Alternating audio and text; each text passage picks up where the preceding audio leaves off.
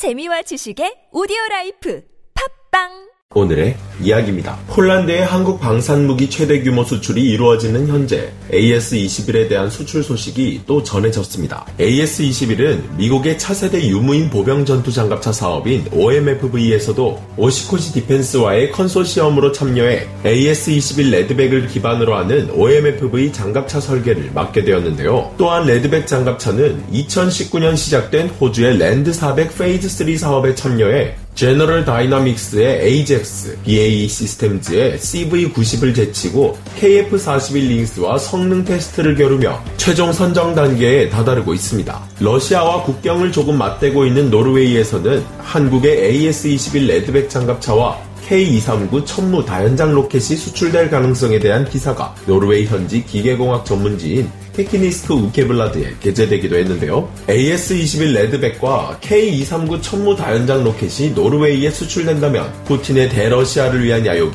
조금 달라질까요? 자세한 내용 알아보도록 하겠습니다. 2022 유로사토리에서 한화 디펜스와 콩스버그사의 C4, 즉 명령 제어 통신 컴퓨터 통합을 위한 공식 파트너 계약을 체결하고 호주의 1조 원 규모의 K9 자주포 30문 수출을 위해 K9의 호주 버전인 AS9 헌츠맨 자주포와 AS10 탄약 운반 장갑차 15대에 대한 전술 통신 시스템과 전투 관리 시스템을 코텍스 통합 전투 솔루션 아키텍처와 레이저 무기 오딘 사격 통제 시스템으로 통합할 것이라고 밝혔습니다. 이에 따라 현재 호주의 보병 전투 장갑차 사업에 최종 선정을 기다리고 있는 AS21 레드백 장갑차 또한 같은 전술 및 전투 관리 시스템으로 통합시켜 현재 노르웨이에서 CV90에 맞서 도전장을 내밀고 있는데요. 2010년대 스웨덴이 만든 보병 전투 장갑차 CV90을 160여 대 도입한 노르웨이 육군은 현 시점에 보병 전투 장갑차의 신기술로 성능 개량할 필요성을 느끼고 있던 찰나 러시아의 우크라이나 침공이 발발했습니다. 이에 국경을 맞대고 있는 노르웨이는 러시아의 군사적 위협에 대응해야 할 필요성을 느낀 것일까요? 노르웨이가 한화 디펜스의 K239 천무 다연장 로켓과 AS-21 레드백 장갑차에 관심을 두고 있다는 내용이 노르웨이 현지 공학 전문지인 테키니스크 우케블라드의 현지 시각 6월 24일 보도되었습니다. AS-21 레드백 장갑차는 현재 폴란드의 대규모 수출이 예정되어 있고 미국의 차세대 유무인 보병 전투 장갑차 사업인